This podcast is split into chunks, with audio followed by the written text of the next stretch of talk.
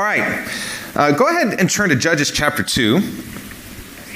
I can get the slide clicker here. It is great to have the teachers with us today. Teachers are one of the many leaders who influence and have a profound impact on our children. And teachers are important because leaders are important. Uh, leaders, they make a difference um, for better or for worse, hopefully not. But uh, you know, someone doesn't need to, to have a title of a leader to be a leader. Whenever someone or something has influence over you, then you are being led by that person. They are leading you. And I, I'm going to go out on a limb that you guys are here today because you want to be influenced towards being more godly to be more like Jesus. And if you're uh, a guest with us today, I'm, I'm going to be so bold as to venture to guess that you're here today because, on some level, you've seen what's out in the world and what it has to offer, and you're hoping that maybe there's something better than what you've seen. But if you're like me, even though you want to be godly, even though you perhaps want to grow in your faith, and you don't want what the world has to offer, you still will feel yourself pulled towards the world. You'll still feel your t- your, yourself at times being attracted to what the world says. Um, I was reminded of this in a recent uh, trip, our recent trip to Moldova. You know, I, I was struck by being there and seeing how much more I have here in America than they have there. And I'm like, oh man, you know, culture can so easily, I can be so easily influenced by culture into thinking that the luxuries and, uh, you know, the stuff that we have makes my life better. But to see people with less being so much more content and joyful, you know, it's like, oh, you know what? The world, I, I, I want to resist that. I don't want to be pulled towards the world. And as we'll see in our text today, even though Israel had experienced the blessing and salvation of God, they felt the pull towards worldly kind of thinking and behavior. And as we look at their story and connect the dots to our own story, we're going to be wrestling with this question How do we keep from drifting towards a worldly way of thinking and a worldly way of living? But before we dive right into the text, how did we get here? We got this sermon series, You Are Here. And um, we're going through the big story of Scripture. So, just the, a couple quick highlights. If you remember back in Genesis, God promised Abram, who would later be called Abraham, that I will make you into a great nation. He didn't have any offspring at that point, but God promised him, hey, I'm going to give you offspring and it will turn into a great nation. And a few verses after this, when Abraham's in the land of Canaan, God tells him, To your offspring I will give this land. And if you keep reading the story, you see God keeps his promises. Amen? We love that God it, it always keeps his word. And so Abraham has offspring who multiply and multiply and multiply into the people of Israel, into the nation of Israel. And there's all kinds of ups and downs and twists and turns to their story. You know, they, they become enslaved in Egypt. God delivers them from slavery in Egypt. They wander in the wilderness for 40 years. But then, uh, as, as Kurt touched on last week, uh, when we looked at Joshua, the, the book of Joshua is really the story of God fulfilling this promise to them. Said, All right, I'm, this land is now going to be your home. And so he fulfills that promise to them. And, but one of the, I think, the key passages in all of the Old Testament, and that's really directing uh, our reading of the story as we look at these different episodes through Scripture, is from Exodus 19, where God is going, okay, Israel, here we are. If we're going to keep moving forward, here's the plan. Um, I, I want you guys to be a kingdom of priests. I want you to be a holy nation. what does this mean? Well, it means he wants to partner with Israel. So, Israel functioning as a kingdom of priests means, all right, you are going to help the rest of the world experience my salvation and blessing. But in order to do that, you have to be holy. You can't be like the rest of the world. You can't be swayed to living like the rest of the world. It's interesting when you actually look at uh, uh, studies and literature of like sociology of religion. Um, the, what, what, you know, those scholars will say that They'll say that religious groups that actually convert people to their cause are religious are, are the ones that are most unlike the culture around them. They're most different. They say actually religious groups and churches that are most like the society and culture around them in their thinking and behavior have a really hard time recruiting people into their ranks.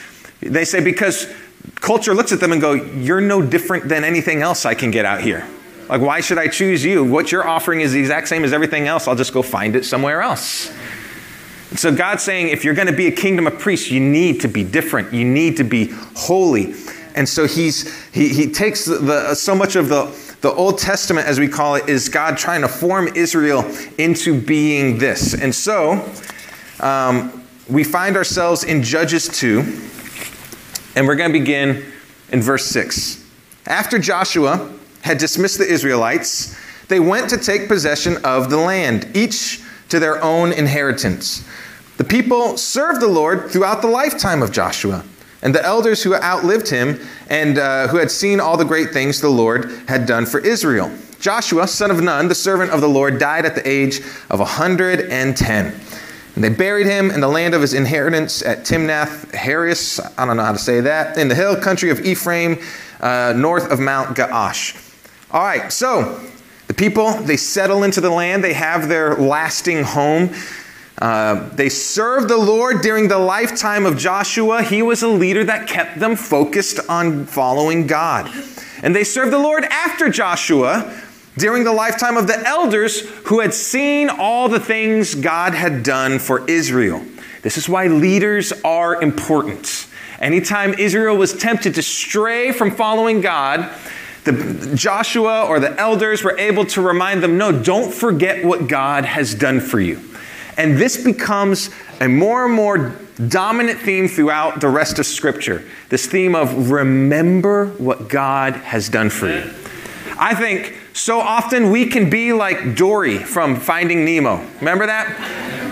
Just captive to the moments. Whatever's happening, that's all we can think of, and not remembering perhaps what just happened. You can leave service, perhaps this has happened countless times for you. You've left a worship service or a time together with, with other disciples, and you're inspired and you're like fired up to go do something for God, but by the time your head hits the pillow later that night, you've forgotten all about it. You've let something that's come up in between kind of take over your thinking and affect your attitude. We need to get good at remembering what God has done for us. All right, let's keep reading. Verse 10. After that whole generation had been gathered to their ancestors, another generation grew up who neither knew the Lord nor what he had done for Israel. Then the Israelites did evil in the eyes of the Lord and served the Baals. They forsook the Lord, the God of their ancestors who had brought them out of Egypt. They followed and worshiped various gods of the peoples around them. They aroused the Lord's anger because they forsook him and served Baal and the Ashtoreths. And in his anger against Israel, the Lord gave them into the hands of raiders who plundered them, and he sold them into the hands of their enemies all around, whom uh, they were no longer able to resist. And whenever Israel went out to fight, the hand of the Lord was against them to defeat them, just as he had sworn to them. They were in great distress. All right, here it is. We find Israel doing the thing we hope to avoid, yet we find ourselves constantly battling. They were influenced by the people around them and the culture around them to adopt those beliefs and lifestyle and gave up on following God. But I want us to notice the chain of events. A generation grew up that neither knew God or what He had done for them. It says after that in verse 11, it was then that they did evil in the eyes of the Lord by serving other gods. They were pulled to the world around them once they lost sight of who God is and what He had done for them. I think today we're not tempted to bow down to idols in the way Israel was tempted to bow down to idols. Amen? Hopefully, you're not tempted to physically bow down, but I think so. Oftentimes in our hearts, we might bow down. We might ascribe more credit and attention than is due to other things besides God. David Clarkson, he was actually a, a, Puritan minister from the 1600s. He actually wrote some great stuff about this. He talks about uh, idolatry occurs when the mind and heart is set upon anything more than God. When anything is more valued, more intended, anything more trusted, more loved, or our endeavors more for any, uh, anything other than God. He actually goes on to talk about 13 ways, like 13 different things that you go, this thing becomes an idol.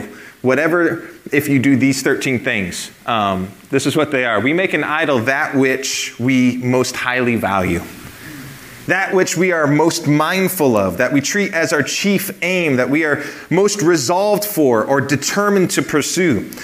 We make an idol that which we most love or adore or most trust or place our confidence in or dependence upon. I think this one's interesting. Number seven, we make an idol that which we most fear. Like if you think about your life, what's the thing you're most afraid will happen to your life? That will actually clue you into perhaps the thing you hold most dear.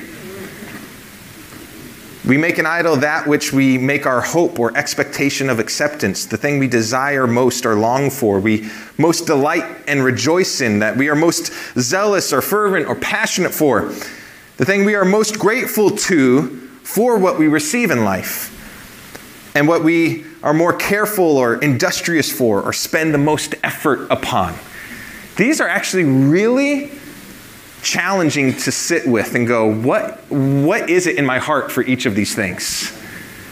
It's really revealing. Again, I don't think we, we physically bow down our knees before uh, an actual physical altar uh, nowadays, but I think in our hearts we can stray from our devotion to God. And instead of idols, I think Western society, we worship ideas. Ideas can be paramount. Here are some ideas that I think uh, are ubiquitous in our culture and that I, I, find we can often be pulled to to one degree or another as disciples. One is, and the, I just came up with these terms. All you need is love. I like the Beatles too. All right, this isn't like an anti-Beatles point. But there's this idea out there that life finds its ultimate fulfillment in a romantic and/or sexual relationship. It's, fi- it's about finding that one perfect soulmate. And a life devoid of a romantic or sexual relationship is a fundamentally lacking life. And I think this idea is actually so deeply rooted. I think this is part of the reason why we find sexual expression and sexual orientation being such a big issue. Because we link it so closely like, no, the life that is truly life is rooted in our, our, romantic expression. And all you need is finding that kind of romantic relationship. I think another idea in our culture, I put here greed is good. This idea that greed is good, that money can give you the good life. Money will bring security, happiness, and freedom. To not have an abundance of money is to live without access to the good life. Another idea that I think can, can influence us that we have to battle with the market determines your value. That is, success is often equated with value and worth. How you do in your career uh, is directly then correlated to your usefulness as a person. And I think in an increasingly politically divided world, I think we can turn to political ideas and worship those more than we ought to. I actually came across this article of a guy, self proclaimed Christian, who was wrestling with this himself. And he goes, I, I had to do some serious thinking because someone challenged me if I was making politics an idol. And so he went through a series of questions himself that he thought through to go, Where is my heart? Am I making politics an idol? And he put these questions in the article. Some of them were awesome. Here were some of these questions. So the first one have you spent more time today thinking about the president or another politician than you have thinking about the creator of the universe? Have you spent more time listening to talk of politics on social media, talk radio, cable news, and so on than you spent in the Word of God? or with gospel oriented media. I've seen this one, this next one, come up within our own fellowship. When I discover that a fellow believer disagrees with my political preferences, do I make assumptions about their level of sanctification and commitment to Jesus based on their political affiliation? Wait, they voted for who? And they call themselves a Christian? Have they ever read the Bible? They wouldn't be voting like that if they ever read, if they were a true Christian. I've heard stuff like that. If you start thinking like that, you need to pause. The last question that there's there were more, but these were these four. I was like, dang. Do I judge myself as having noble motives when it comes to politics, yet assume the worst about people on the other side of the political divide? Let me answer that question for you. Probably yes. Like we all kind of we all kind of do this. Actually, when we let the world influence, this is that I feel like that's a lot of the talk within politics. We're right, the other side has lost their mind. They're crazy, they're evil, they're, they have these ulterior nefarious motives. We're the ones trying to do good for people. And that can bleed into our thinking with how we then view each other. I mean, when these kinds of things, if, if, if, these ring true, then yeah, maybe you're making politics an idol. I want you to remember the chain of events for Israel. Oh, let me, I'll get to that, that, uh, that quote in a second. The chain of events for Israel. A generation grew up that neither knew God nor what he had done for Israel. Listen, the more you know God, the more you want to know God. Right. Like the, the, the, more, when you remember what God has done for you, guys, it's, I mean, we can't wrap our brain around just how much God has loved us, blessed us, forgiven us, had mercy on us, poured out his grace upon us, and redeemed us. Guys, when you are, are tied in and connected with that, the world does not look attractive. Because there's nothing in the world that comes close to how much God has done for us and how he loves us. Popular Christian writer Timothy Keller, who incidentally passed away, I believe, on Friday, he wrote this If we are deeply moved by the sight of his, that's God's love for us, it detaches our hearts from other would be saviors. And so, if you want to resist the pull of the world, you know what you need to do? You need to adopt practices that help you remember who God is and what He's done for you. You need to prioritize your time with God. Like your times with God need to be sacred times. They don't need to be this, if I got some energy at the end of the day, if the morning doesn't get too crazy, you know, it, no, your times with God need to be intentional, sacred, protected times. It's a, it's a concrete practice that keeps you grounded in who God is and what He's done for you. When we take communion, every week we have a, a, physical, tangible practice where we remember what God has done for us on the cross. Make the most of that. Don't let your, your thoughts and your heart wander as you take the bread and the juice. Think about Jesus' sacrifice, how he has forgiven you.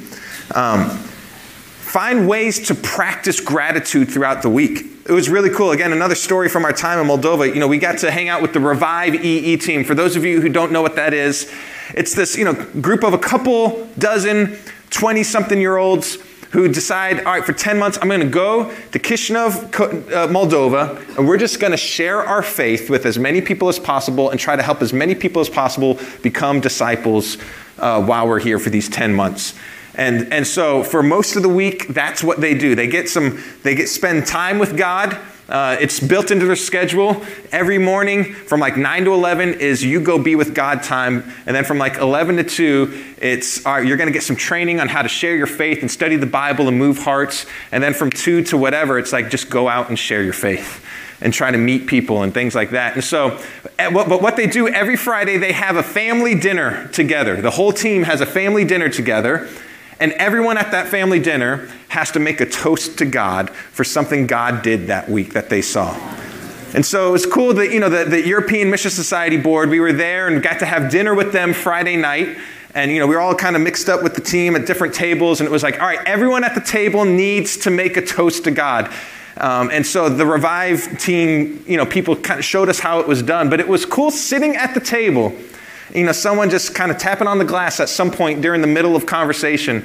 I just want to make a toast to God.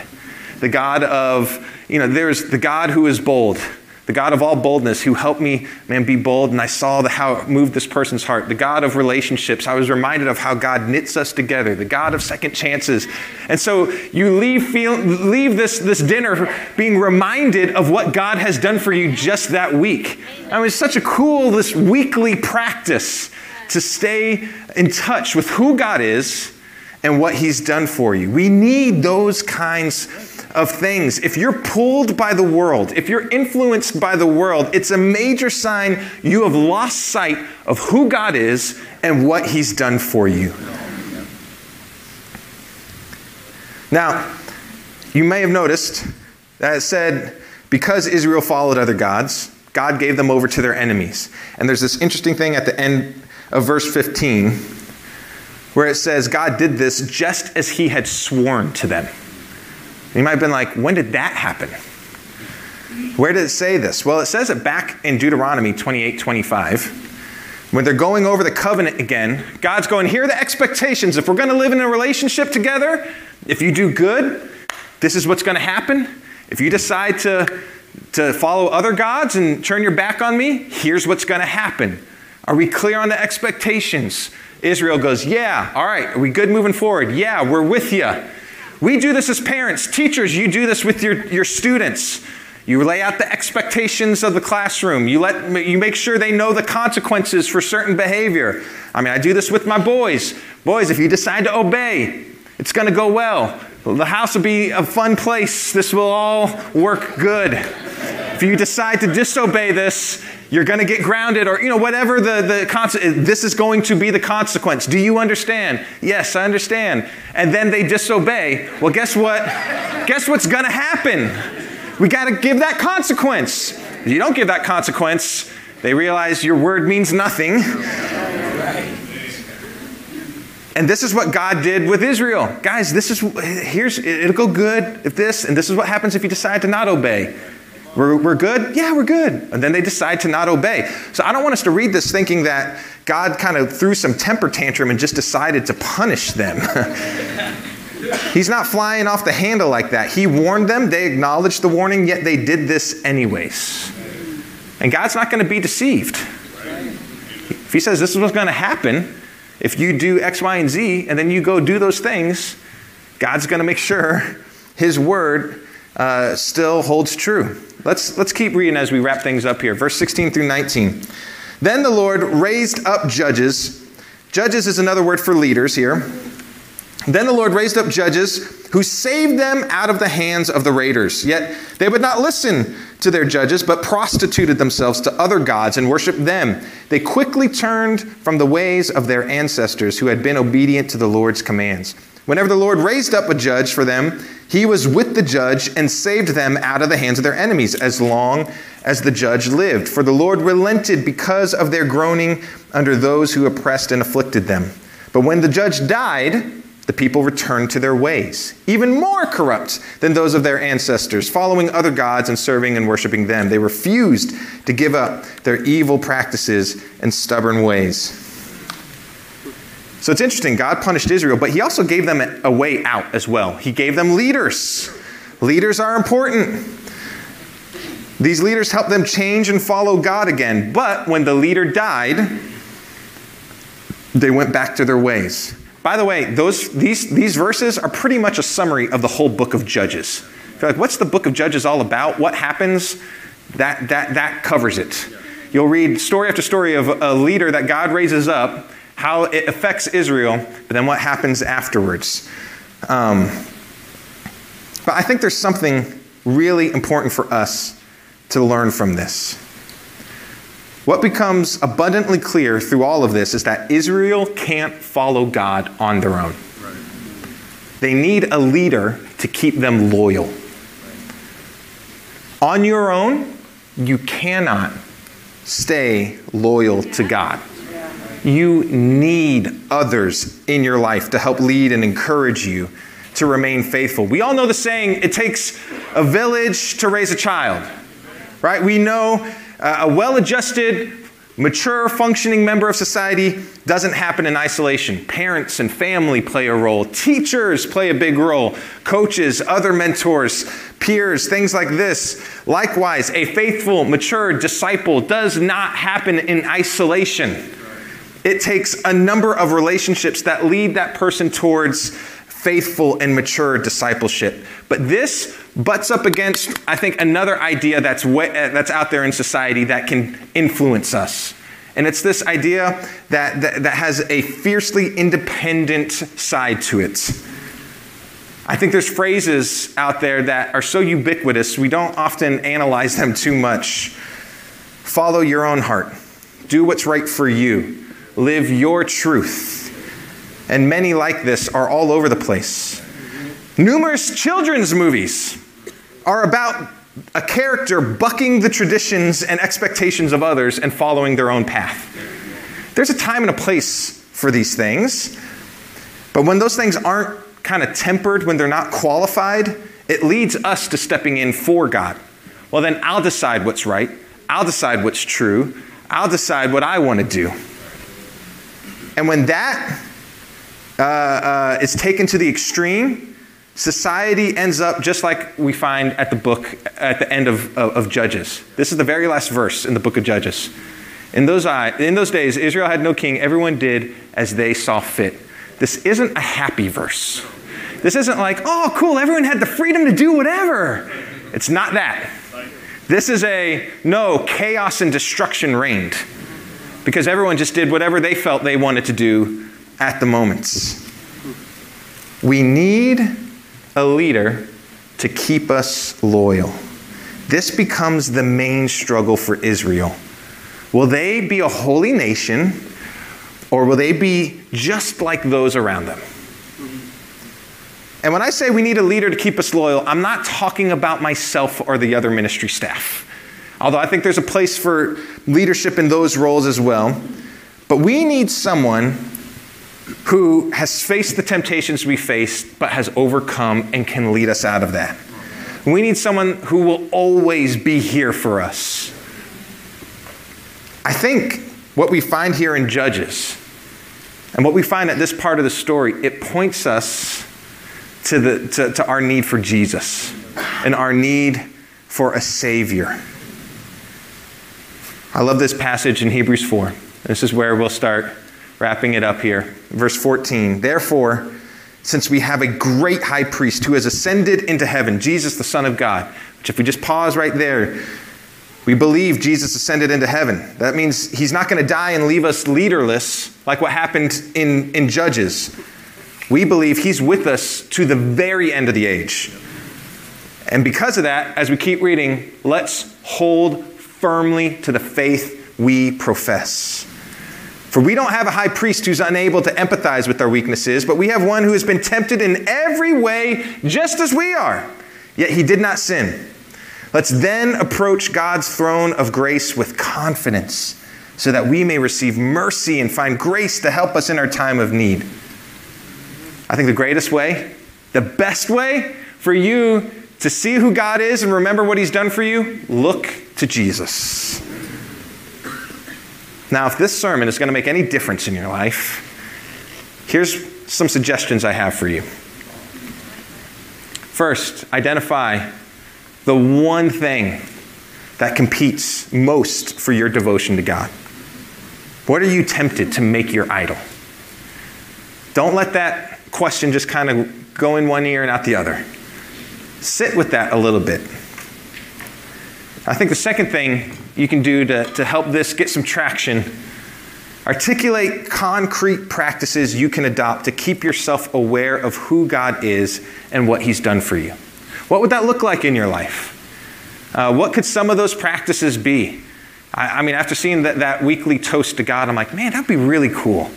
Uh, we, we have a, a tradition in our family uh, Friday nights are, are pizza nights. We make homemade pizza because you know it's the it's pizza is the universal love language when it comes to food. we all love pizza. But to take some time there at the end of a school week for the boys or whatever, as the, you know, we head into the weekend for us to just as a family, I'm like, this would be cool for, for our family to do. To just go, let's just thank God for something that happened this week where we saw Him. But for, but for you to articulate, what some things you can do to keep yourself aware of who God is and what He's done for you? And so we're gonna we're gonna close with the prayer. Um, but we're gonna close with the prayer. Um, letting this verse be our guide here. As we leave here, you're to feel the pull towards the world. No doubt about it. When you go to work tomorrow or school, or even if you don't have either of those and you're just going about running errands, as soon as you turn on the TV, as soon as you open up your, your, uh, your, your smartphone or whatever, you're going to feel the pull of the world. What's going to keep us close to God? Remember who He is and what He's done for you. Keep your eyes focused on Jesus, who is with us always, who knows what this battle is like, who's overcome it and can lead us out of it. And let that motivate us to approach his throne of grace with confidence. Amen? Let's pray as we close out our service. Jesus, we thank you that you are the great high priest who is always with us to the very, very end. And that because you're always with us, you can provide strength and encouragement and guidance and help. That we can have the, the fortitude to hold firmly to the faith that we profess. Jesus, thank you that you're able to empathize with our weaknesses. That you yourself was tempted in every way. You know what it's like uh, to, to, to face the pull of, of the world. You know what it's like to face the challenges we face, and yet you did not sin. So, God, lead us. Jesus, lead us. Show us the way. And Lord, may we always approach your throne with confidence. Because, so that we can receive mercy, because we need that mercy desperately. So we can find grace because we need your grace alert us to when we are starting to follow idols, when in our hearts we're bowing down to something other than you. And Lord, show us ways to remember who you are and what you've done for us. May we pass it on to the next generation. And may that generation pass it on to the next generation. And Lord, may for generations to come, there can, there can be uh, wholehearted disciples here in the western suburbs proclaiming your glory, proclaiming your gospel. We love you. We can't thank you enough for what you've done for us. Pray in the name of Jesus. Amen. Amen. Amen. Enjoy the fellowship, teachers. Teachers, there are donuts.